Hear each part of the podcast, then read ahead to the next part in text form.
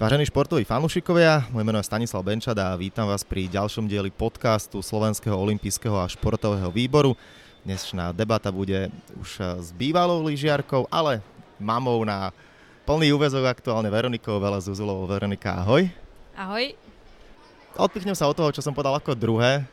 Máš uh, najkrajšiu ženskú úlohu, aká existuje, si mamina. Ako si užívaš uh, túto úlohu? Ako sa zmenil tvoj život a je pochopiteľné jasné, čo je teraz eh, už tvoja nová krásna priorita. Tak eh, môj život sa veľmi zmenil, ale obávala som sa toho, že čo ja budem robiť po kariére a nakoniec eh, mám taký pocit, že mám toho voľného času ešte menej, ako keď som bola aktívna. Takže nezamestnáva ma len syn, ale zamestnáva aj môj, aj môj normálny život, keďže mám e, dosť ponúk rôznych, takže venujem sa reštaurácii, venujem sa komentovaniu pre slovenskú televíziu a takisto rôzne akcie a jednoducho sa nezastavím a toto všetko absolvujem aj so svojím synom, takže sme spolu každý deň a cestuje so mnou všade. No minimálne, keď si povedala, alebo teda keď hovoríš, že ako mamina musíš ráno stavať, čo je pochopiteľné, ale to si možno na to mala celku tréning, nie? Keď uh, ako profesionálna lyžiarka si sa pripravovala, alebo veľa športovcov je takých, keď skončia s niečím a potom, uh, či už sú to deti, alebo niečo im príde do života, tak majú možno problém presne práve s týmto, ale ako profesionálny športovec asi takisto si bola zvyknutá skoro stávať, takže tam si, si asi, tam si asi nemala problém. Tam som nemala problém, ale bola som zvyknutá aj po obede spávať, s čím mám problém, pretože keď e, syn spí, tak sa snažím e, si robiť svoje veci. Takže toho spánku cítim, že je menej ako bývalo a sem tam by sa žiadalo viac, ale jednoducho som si už na to zvykla, na tento rytmus a žijem tak, ako to je a beriem to tak, ako to je. Aký si, ako možno tak sama seba, keď povieš, aký si typ maminy, si taká, že veľmi prehnaná všetko sleduješ, uh, neviem, či poznáš stránku Modrý koník a podobné záležitosti, alebo ideš tak prirodzene a možno v takých šlapajach starých mám? Uh, starých mám možno ani nie, ale nie som určite vystresovaná mama. Uh, beriem to, myslím si, že do športovo všetko. A keď mám nejaký problém, tak sa obrátim na svoju sestru a tej sa vždy opýtam. A určite sa nesnažím ani syna vychovať v nejakom sterilnom prostredí a keď mu padne dudel na zem, tak v momente hľadám vodu, aby som ho umila. Takže ja si myslím, že som taká, taká freestyle mama. a tým pádom si myslím, že aj ten môj syn je taký uvoľnený, nie je to žiadne vystresované dieťa. Aj keď teraz začal prejavovať už svoj charakter. A začal, keď nie je s niečím spokojný, tak sa stane, že sa hodí o zem, ale mne je to veľmi smiešne, pretože som rada, že je taký a že ten charakter má, pretože keď jedného dňa sa rozhodne, že chce robiť šport, tak ten charakter mu bude treba. Mali, ak to dobre hovorím, má 13 mesiacov? Tak to už behá, už uh, máš s ním asi krásne radosti, ale aj teraz, tak ako si už teraz niečo naznačila, strasti, e, stíhaš jeho tempo? Ja to hovorím aj preto, že ja mám takisto malého synátora, ktorý má 21 mesiacov a je to teda, vie ma niekedy poriadne zničiť.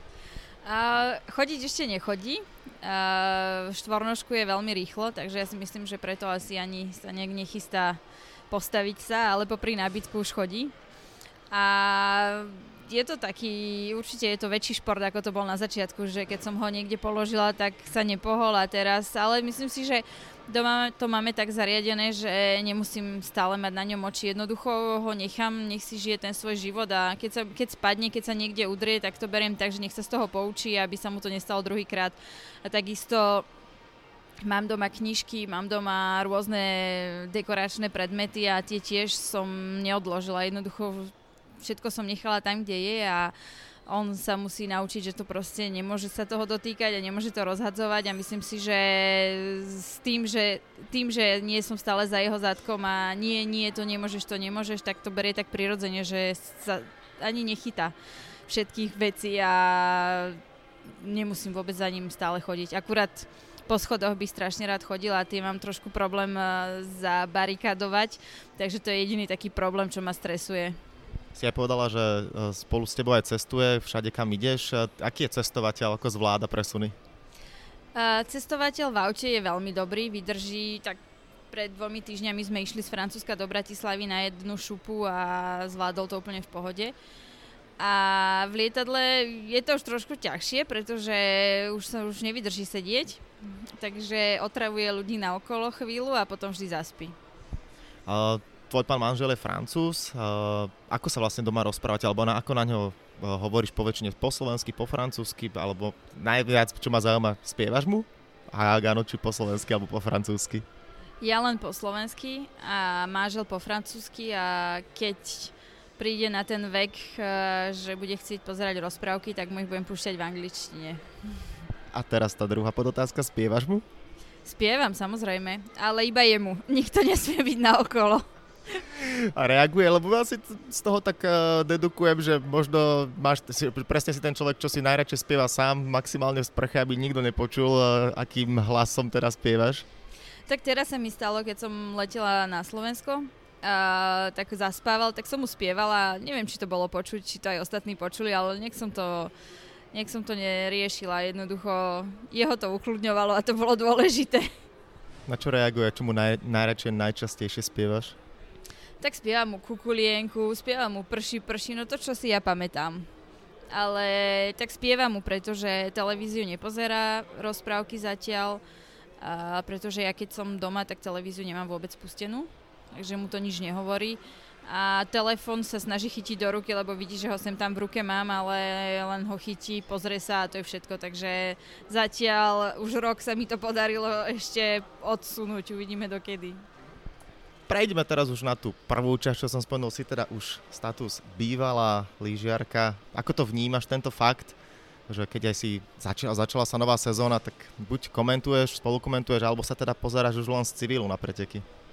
Ja si myslím, že úplne sa cítim komfortne v tejto pozícii a je to také zaujímavé, že teraz boli prvé preteky Svetového pohára, stretla som sa tam s Fridou Hansdotter aj s Felixom Neureuterom. Oni sú vlastne čerstvo ukončení a povedali, že t- ten život je oveľa lepší.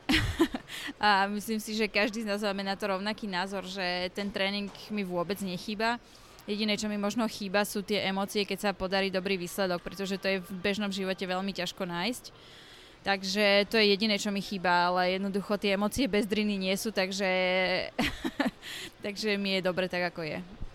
Ako si vnímala začiatok sezóny, aj špeciálne sa spýtam na výsledok a výkony Petri Vlhovej?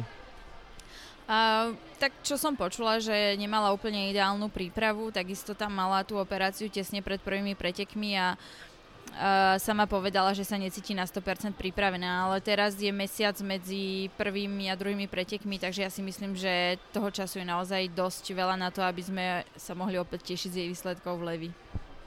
Ty si, spoločne ste pretekali, poznáš ju veľmi dobre, často ste sa určite rozprávali. Uh, je náročné, alebo vieš sa vžiť presne asi do jej situácie, ako náročné je presne to, čo ona povedala, že necíti sa dobre ani fyzicky, ani psychicky asi ten čas je teraz najviac môže pomôcť, že dať sa dokopy a všetko si podať je len absolútny začiatok, nie je žiaden čas na paniku. Tak určite viem presne, ako sa ona cíti a hlavne ona presne vie, že čo je úplne hlavný problém. A je to, také, je to taký zvláštny pocit, pretože tým, že viem, čo prežíva, tak sa snažím to aj tým ľuďom nejako vysvetliť, že jednoducho ten športovec nie je robota, že má aj on právo na slabšie chvíľky keď sa mu jednu sezónu darí, neznamená, že sa mu bude dariť aj tú ďalšiu, že stále môže prísť nejaké zranenie alebo niečo, že toho športovca zastaví. Takže ja si myslím, že aj z tohto pohľadu tá moja funkcia z tej, tej spolukomentátorky tým, že som, som si tým prešla a viem, čo prežíva, tak sa to snažím aj tým ľuďom povedať, že jednoducho netreba to brať vôbec ako žiadnu katastrofu, pretože fanúšikovia sú veľmi veľmi prísni a keď sa darí, tak vás vyniesú do nebies, ale keď sa nedarí, tak vás vedia aj pekne ukameňovať. Takže to si myslím, že to je to ťažké a to sa snažím, to sa, aspoň som sa snažila pri Seldne im vysvetliť, že jednoducho žiadna katastrofa to nie je a ešte celá sezóna je pred ňou. Ako si ty toto zvládala odbúrať ten tlak, lebo presne tak ako hovoríš, najmä na Slovensku, čo si budeme hovoriť, my sme takí skôr fanúšikovia úspechu ako dlhodobí, keď sa darí Všetci sme radi, keď sa nedarí, najmä na internete všetci nadávajú. Ako si to ty zvládala odburávať a snažila si sa možno asi najmä nečítať internetové diskusie? Tak tie som vôbec nečítala, pretože som pochopila, že to nie je cesta a je zbytočné sa niečím takým zaťažovať, pretože prišlo mi, že veľakrát tí ľudia a vlastne vyhľadávali to a možno dúfali, že to budem čítať, takže už len preto som to nečítala. A brala som, snažila som si povedať, že proste ten šport robím, pretože ho mám rada a robím to pre seba. A samozrejme tí fanúšikovia sú súčasťou toho a keď sa darí, tak som rada, že sú tu, ale keď samozrejme, ako som povedala, keď sa nedarí a sú tieto veľmi nepríjemné situácie, tak vtedy si treba povedať, že ten šport robím pre seba a dôležité je, aby som ja bola spokojná a že tomu som dala všetko a jednoducho to nejde, tak uh, svet sa nezrúti. No ale poďme naspäť na pozitívnu vlnu, pretože to, čo za posledné roky sa deje v slovenskom lyžovaní, určite treba označiť za obrovské pozitíva. Ešte keď si ty jazdila následne aj keď ste sa prekrývali kariérne s Peťou, teraz uh, Peťa sama, ako ty vnímaš to posledné obdobie, špeciálne možno tých posledné, tie posledné 3-4 sezóny, kedy ja to tak zo svojho pohľadu prirovnám k tomu, čo dokazuje a dokázal Peťo Sagan. Podobný boom, všetci, keď sú preteky, si zapnú telku, fandia a prakticky vždy ste nás potešili. Tak e, je to tak, že sa to úplne zmenilo, ten pohľad tých ľudí a tých fanúšikov. A bolo to veľmi taká príjemná zmena. Si myslím, že e, Slovensko začalo žiť už nielen hokejom a futbalom, ale prišlo aj lyžovanie. Takže za tie posledné roky to naozaj išlo veľmi hore a myslím si tým, že sme boli dve, tak uh, ten záujem bol ešte možno väčší. A dúfam, že to teda bude tak aj ďalej a že po Petre bude zase niekto, kto to potiahne ďalej a že neskončí celé lyžovanie na Slovensku. Keď uh, sa zamýšľaš niekedy, alebo keď tak máš niekedy takú chvíľku, že si povieš, rekapituluješ si svoju kariéru, čo si počas nej dosiahla, predsa len viac ako polovicu života profesionálne si stála na lyžiach?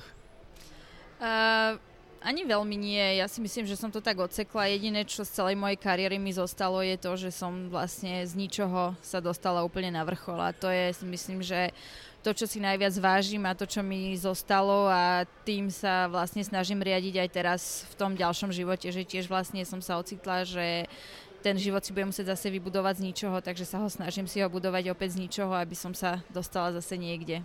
Je nejaký moment z kariéry, na ktorý najradšej spomínaš?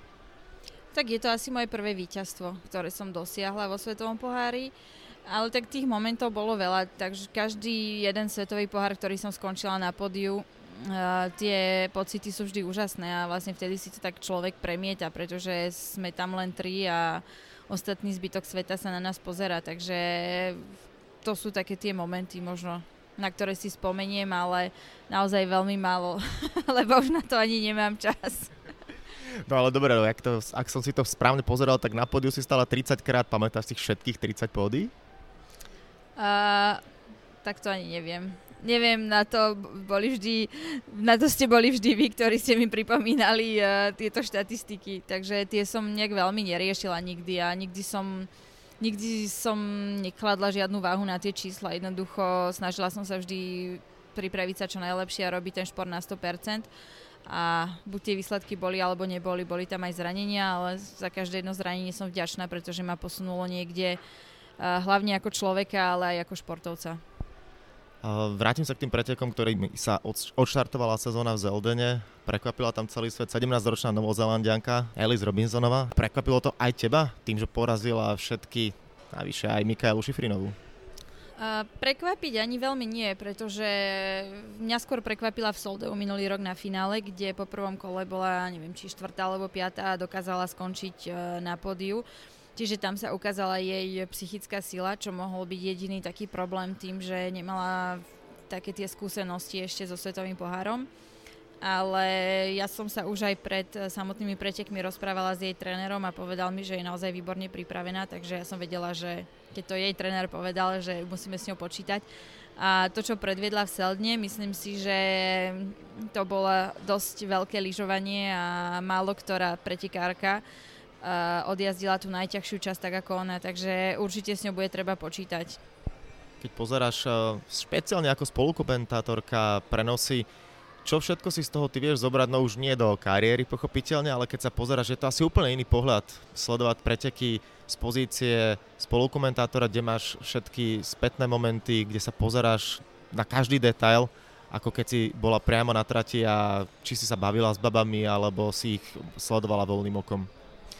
Uh, Tak určite je to iné, ale ja si myslím, že hlavne toho diváka, z, z, aspoň ja, čo mám skúsenosť, tak nezaujímajú ani veľmi tie technické veci, pretože uh, takému bežnému divákovi to nič nepovie, ale skôr ich zaujíma takéto zákulisie, si myslím, a také tie technické veci, ktoré sa nevie, nemôže dozvedieť, ani sa ich nikde nevie dočítať, alebo také čerstvé informácie z každého toho týmu, tým, že ja keď som tam medzi tými dievčatami, ešte vlastne sú to dievčatá, s ktorými som ja pretekala, takže ten kontakt je tam naozaj blízky a dostanem sa k informáciám, ktorým sa možno nedostane hoci aký novinár len tak.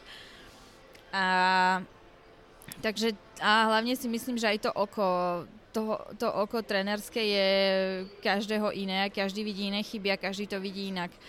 Uh, ja veľmi rada keď rozoberám lyžovanie s manželom, keď príde zo sústredenia a rozoberáme spolu mužov francúzskych, pretože on si vždy rád vypočuje môj názor a vlastne debatujeme o tom. Ale to si myslím, že nie je debata na televíziu, pretože toho fanúšika to vôbec nemusí zaujímať a asi mu to, ani, asi mu to je aj zbytočné. Mimochodom, keď eh, si bola eh, v rámci svetových pohárov, s kým si najlepšie vychádzala? Kto bola tvoja najlepšia kamarátka? Uh, tak ťažko povedať, že kto bol moja najlepšia kamarátka, lebo som zistila až po kariére, kto sú moje kamarátky. a, a naozaj som veľmi prekvapená z Mikaeli, ako už niekoľko rokov s tou vlastne už aj počas kariéry, ale predsa len to bola som, boli sme rivalky. Takže všetko sa to vykryštalizovalo, až keď som skončila, s ktorou mám naozaj si myslím, že dosť blízky kontakt stále. A, takisto s Fridou Hansdotter, so švedskými pretekárkami a potom s kadekým, s kým sa vždy stretnem, sa vždy porozprávam. Takže ja som veľmi rada, že mám túto možnosť uh, uh, chodiť stále po svetových pohároch. No teraz sa ale spýtam na to, čo si teda povedala. Pôsobilo to na teba tak, že keď si bola ako pretekárka, tak všetky, alebo teda niektoré baby sa tvárili ako kamarátky a potom z toho vzniklo takéto klasické ženské, čo sa hovorí, že nejaká intriga alebo niečo také, alebo čo ťa prekvapilo? Ani nie, práve že ani tie intrigy nie, lebo tie vzťahy nie sú až také blízke. Ja si myslím, že tie sú skôr také tie vnútorné vojny medzi pretekárkami s, s týmov, ale to si myslím, že vôbec. Akože nikdy som, nikdy som počas mojej kariéry nemala nejaký, nejakú negatívnu skúsenosť s nejakou pretekárkou, že by sme sa naozaj nenávideli, alebo nič sa také nestalo. No ale spomenula si už uh, Mikaelu Šifrinovú, ktorá pokojne to môžem nazvať, je obrovský fenomén ako ty vnímaš ju stále, že stále napriek tomu, aká je mladá, e, koľko má rokov, že už čo všetko má za sebou, ako sa stále drží a ako pôsobí na tej lyžiarskej scéne? Tak ja si myslím, že je to tým, že ona je športovec naozaj telom aj duchom a jednoducho pre ňu to lyžovanie je všetko a už to je niekoľko rokov, kde naozaj uh, neprišlo žiadne zaváhanie, že dobre, som majsterka sveta, tak trošku polavím v príprave, alebo jednoducho stále ide a stále výťazí a stále je medzi tými najlepšími. Čiže ja si myslím, že je to určite jej osobnosťou. Je to tým, že je to jedna veľmi inteligentná žena a, tak, a hlavne športovkyňa. Že jednoducho ona ten každý svoj voľný čas trávi športom a jednoducho ten šport je pre ňu všetko. Ako veľmi sa tešíš na novú sezónu? Veľmi sa teším, pretože už v Seldne sa ukázalo, že taký Selden už dlho nebol, pretekárky tak vyrovnané a tie odstupy boli naozaj minimálne. A takisto si myslím, že mladé prišli a môže to byť zaujímavejšie ako tie pominulé roky, že to bolo naozaj len o pár pretekárkach. Poďme sa trošku možno viac pobaviť o tej sezóne, ktorá môže čakať Peťu. A ono, už sme teda na niečo načrtli, že momentálne sa necíti, alebo ne, sama to povedal, že nie je v úplne ideálnej forme ale počítame s tým, že sa do toho dostane. Očakáva, že tie výkony z minulé sezóny latku nasadila extrémne vysoko. Bude to pre ňu také náročné potvrdiť, alebo ak sa dá do svojho normálu, do svojho optima, tak sa k tomu môže nielen priblížiť, ale ešte aj možno vylepšiť? To je veľmi ťažká otázka, pretože len ona sama vie a jej tým, že čo je naozaj, prečo to naozaj tak je, takže uh, ak e, je to tou operáciou a tým, že jej chýbal tréning, tak za ten mesiac si myslím, že sa dá urobiť veľký kus práce. Ja si to pamätám zo svojej skúsenosti, keď som bola zranená a po šiestich mesiacoch som sa vrátila a každý mesiac som dokázala naozaj urobiť veľký progres, takže ja si myslím, že Ja si myslím, že keď uh, potrenuje a bol problém len v tom, že nemala čas sa poriadne pripraviť, tak určite si myslím, že bude zase medzi tými najlepšími. Tešíš sa uh, v jej podanie viac na preteky slalomu alebo obrovského slalomu? Uh, tak oboje keď, keď bude opäť ako minulý rok na podiach aj v jednom, aj v druhom, tak sa bude na to dobre pozerať, pretože určite tá práca je ľahšia, keď sa darí, ako keď sa nedarí. A možno taký tvoj súkromný typ, bude sa aj viac dariť v slalome alebo v obráku? Tak to neviem. To by som, to, by, to si odpoviem až po levý, pretože ja som ju nevidela vôbec lyžovať v lete. Takže neviem, teraz som ju videla v obrovskom slalome, uvidíme, ako, ako ide slalom. Uh, už aj počas kariéry zvykla si často sledovať aj mužské preteky. Mnohokrát sa to prekrýva, bije, takže viem, že tam to asi bolo o niečo náročnejšie, ale keď aj teraz teda vieš to porovnať po kariére, nájdeš si čas, baví ťa často pozerať aj mužské lyžovanie, alebo stačí ženské, ktorému sa venuješ buď ako divák alebo spolukomentátor? Uh, veľmi ma baví pozerať mužské lyžovanie, jasné. A sledujem ho a ako pretikárka aktívna vždy sme vlastne víkendy my sme mali prvé kolo a muži mali vždy po nás alebo pred nami, takže vždy sme, to, vždy sme pozerali medzi kolami mužské preteky. No a tento rok tam mám opäť mážela, takže to budem pozerať ešte viac. Áno, už si to načurala, že vy sa vlastne doma pravidelne rozprávate o lyžovaní, takže vlastne ty si z toho akoby ani nevybehla a stále si preližovaná až až.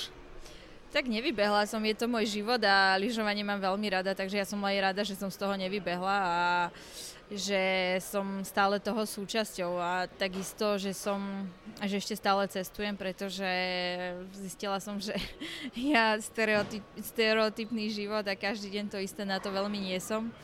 Takže ja som rada, že mám takýto bláznivý život. Mimochodom, kedy si stala naposledy na lyžiach? V Seldene. uh, nelákalo ťa to opäť postaviť sa na oficiálne preteky, alebo už si to vychutnávala každú jazdu? Uh, vôbec nie. Aj keď som bola na tréningu s dievčatami z mojej akadémie, absolútne som nemala ten pocit, že chcela by som sa pustiť do tých brán a dať si jednu jazdu. Uh, myslím si, že toto už je za mnou a práve, že si užívam tú atmosféru, že ráno si môžem dať kľudne raďajky, prísť uh, v pohode na kopec a prežiť si to v takej uvoľnenejšej atmosfére. Dať tri jazdy a potom ísť do baru, dať si čajíček s rumičkom a naspäť? tak to je takéto mimo pracovné, ale to pracovné je vlastne porozprávať sa s ľuďmi medzi kolami a stretnúť starých z dobrých známych. Špeciálne sa ešte spýtam na tú tvoju pozíciu, polohu spolukomentátorky. Našla si sa v tom už predsa len niekoľkokrát si robila spolukomentátorku. Viem, že najmä hokejisti pochopiteľne chalani to robia, keď skončia kariéru, idú spolukomentovať. A aké je to v tvojom prípade? Uh, tak ja si myslím, že mne sa to páči a hlavne sa mi páči to, že sa snažiť tým ľuďom možno približiť to lyžovanie tak inak a hlavne tento rok sme sa dohodli, že budeme robiť aj uh, rozhovory so zahraničnými pretekárkami, ktoré budem viesť ja. Takže to si myslím, že je to, čo ma bude na tom najviac baviť. Toto ma celku zaujalo, pretože mnohokrát eh, športovci, keď sa s nami bavíte, tak čakáte nejaké tie klasické otázky a my potom sa smejeme, keď dostaneme klasickú odpoveď, tak určite a týmto teda začína. Budeš sa nejako špeciálne na to pripravovať? Ja si myslím, že no, ten prvý rozhovor s Fridou som sa vôbec nepripravovala. Jednoducho dohodli sme sa, prišla a robili sme rozhovor. Ale ja si myslím, že je to iné aj tým, že oni jednoducho cítia, že ja som není novinár a takisto tá komunikácia je iná. Je to taký priateľský rozhovor. Takisto v cieli som robila rozhovor s Mikaelou, kde sámko mi hovorí, ide Mikaela, ideš robiť rozhovor. Dal mi mikrofón a už som musela ísť. Takže uh, nemala som ani čas niečo pripraviť a bola tam asi dve minúty stále pri nás, už tá aj manažerka, že poď, že mali by sme už ísť ďalej a bol to naozaj priateľský rozhovor a dala nám asi najdlhší zo všetkých, takže určite to, že som tam ja a oni ma berú ako takú kamarátku a nie ako novinárku, tak si myslím, že to veľa zmení. Určite prezradili aj oči veľa, potešili sa asi, babi, presne teba videli s mikrofónom, že? Tak určite áno a určite prišla a robila tie rozhovory zrazu, keď zbadala mňa, tak prišla s úsmevom, takže určite je to, je to iné a ja sa z toho teším a hlavne si myslím, že to je to, čo ma na tej práci možno najviac baví. Cítiš, že toto všetko, áno, stala si sa mamina, teraz teda takúto prácu má, že ti to o to viac uľahčilo ten eh, prechod z kariéry športovca do polonormálneho života? Čo si budeme hovoriť, mnoho športovcov má s týmto problém, keď skončí kariéru, nevedia sa zaradiť do bežného života a v tvojom prípade ale teda a ten prechod je asi bezproblémový. Uh, bol bezproblémový možno preto, že ja som sa už na to pripravovala. Uh, ako všetci vedia, s manželom máme reštauráciu v dedine, kde bývame. Čiže to sme, si bra- to sme brali tak, že dobre, tak uh, zrazu nebudeme mať nič. Uh, ako som ukončila kariéru, tým pádom takisto moja zmluva s, s armádou sa skončila dva mesiace potom, čiže vlastne som už nemala žiaden príjem. Tak sme to brali tak, že máme reštauráciu, tak budem, bude nás to živiť. Ale potom zrazu prišli rôzne iné ponuky a zistili sme, že na tú reštauráciu máme najmenej času. Takže ja som práve že rada. Viem, že mám stále tie zadné dvierka a keď som doma, tak chodím samozrejme do práce každý deň ako normálny človek, ale potom zase na druhej strane, keď príjem na Slovensko, tak žijem možno taký zase ten iný život, takže sú to také zmiešané dva úplne iné svety. Napriek tomu bolo možno niečo, čo ťa z toho absolútne bežného života zaskočilo, dostalo, prekvapilo, keď to, čo si počas kariéry prakticky nikdy nerobila, zrazu sa niečo v tvojom živote také objavilo?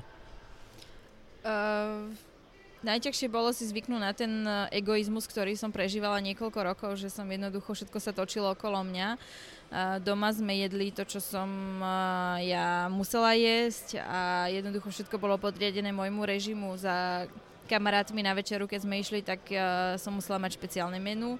Uh, tiež sme nechodievali často von, pretože som mala svoj režim, kde som, ja som veľmi rada veľa spávala Takže všetko bolo podriadené mne a zrazu sa vlastne ráno zobudím a prvé, čo je musím pripraviť, je svojmu synovi. Čiže um, jednoducho som si musela zvyknúť na to, že už to všetko nebude sa točiť len okolo mňa. Ale na druhej strane som bola rada. Bola som rada a hlavne som možno si ešte viacej vážila môjho manžela, že toľké roky, že naozaj som si to neuvedomovala, že všetko sa točí len okolo mňa. Teraz neber to prosím ťa ako nejakú podpásovku, ale presne keď si hovorila o tom jedle, že všetko sa prispôsobovalo tebe, nie je taká kompenzácia teraz, že tak teraz nám budeš váriť toto, toto a toto? Tak to nie, pretože uh, máme reštauráciu, takže veľakrát sa stane, že uh, chodívame jesť tam uh, s personálom vždy na obed otvárame, čiže o 11. máme obed spoločný s, s personálom, kde vlastne si vždy všetko povieme a je to vlastne taká veľmi familiárna atmosféra tam, takže väčšinou jedávame vždy tam s nimi. Nechceli nikdy o teba, aby si navarila niečo ty v reštaurácii, alebo máš na to vždy svojich ľudí? Samozrejme, že chceli. Musela som variť slovenské, tak teraz uh, ma nutili uvariť halušky, tak som varila halušky, lebo ich chcú dať uh, do menu zimného. A takisto raz chceli vyskúšať perkalt, ale mamina bola akurát uh, u mňa, tak ona im ho urobila. Uh, ty máš najradšej vlastne akú kuchyňu, ak, ak môžeme do gastrotémy prejsť? Ja mám rada dobrú kuchyňu a som veľmi náročná v tom, pretože som veľký gurmán a veľmi rada dobre jem. Takže uh, všetko, čo je dobré. A myslím si, že zjem naozaj všetko. Toto ťa ale asi aj takisto potešilo, že už si teda ukončila kariéru a môžeš si skutočne dovoliť zjesť absolútne čokoľvek, alebo teda takmer čokoľvek.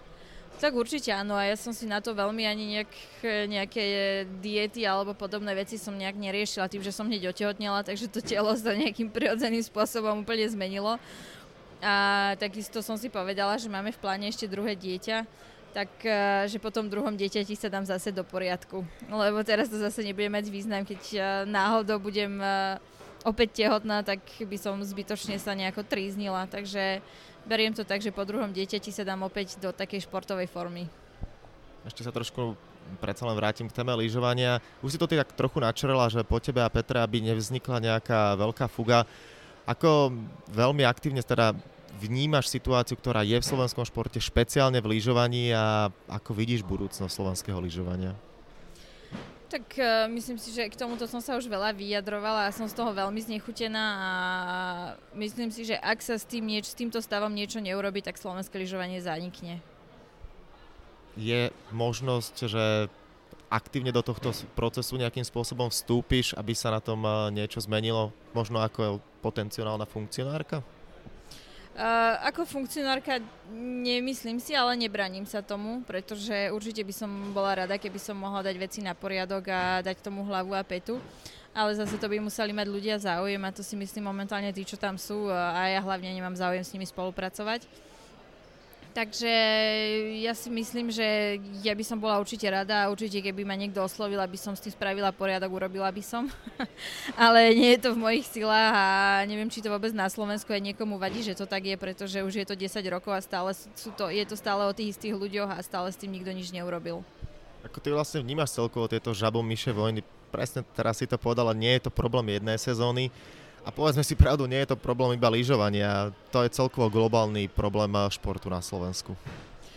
Tak ja mám na to veľmi kritický názor a myslím si, že nerada ho vyslovujem a jedného dňa, keď ho bude niekto chcieť počuť, tak ho veľmi rada poviem, pretože ja si myslím, že určite áno, určite ten problém nie je len u nás a určite by sa s tým niečo malo robiť, ak ľudia chcú, aby tu ten šport na Slovensku bol ďalej a aby sa aby mohli tí fanúšikovia žiť športom, pretože ak sa s tým niečo neurobi, tak si myslím, že tých málo športovcov, ktorých, ktorých na Slovensko má, tak už asi možno mať ani nebude. Sama si to už povedala, že máš uh, akadémiu, kde sa venuješ uh, dievčatám, tak uh, skús možno trošku približiť, aké to je byť v úlohe trénerky, alebo teda takého dozoru odborného. A mňa to veľmi baví a ako netravím s tými dievčatami každý, každé jedno sústredenie, pretože si myslím, že by to nebolo dobré. Prídem vždy raz za čas a pre tie dievčatá je to, vidím, že jednoducho sa snažia nasať každú jednu informáciu a snažia sa oveľa viac možno. A je to vlastne akadémia, ktorú sme len tak založili s tatinom. Nejde tam o žiaden biznis, ani nemáme tam vidinu toho, že by sme to chceli robiť najbližších 20 rokov. Povedali sme si, že to vyskúšame.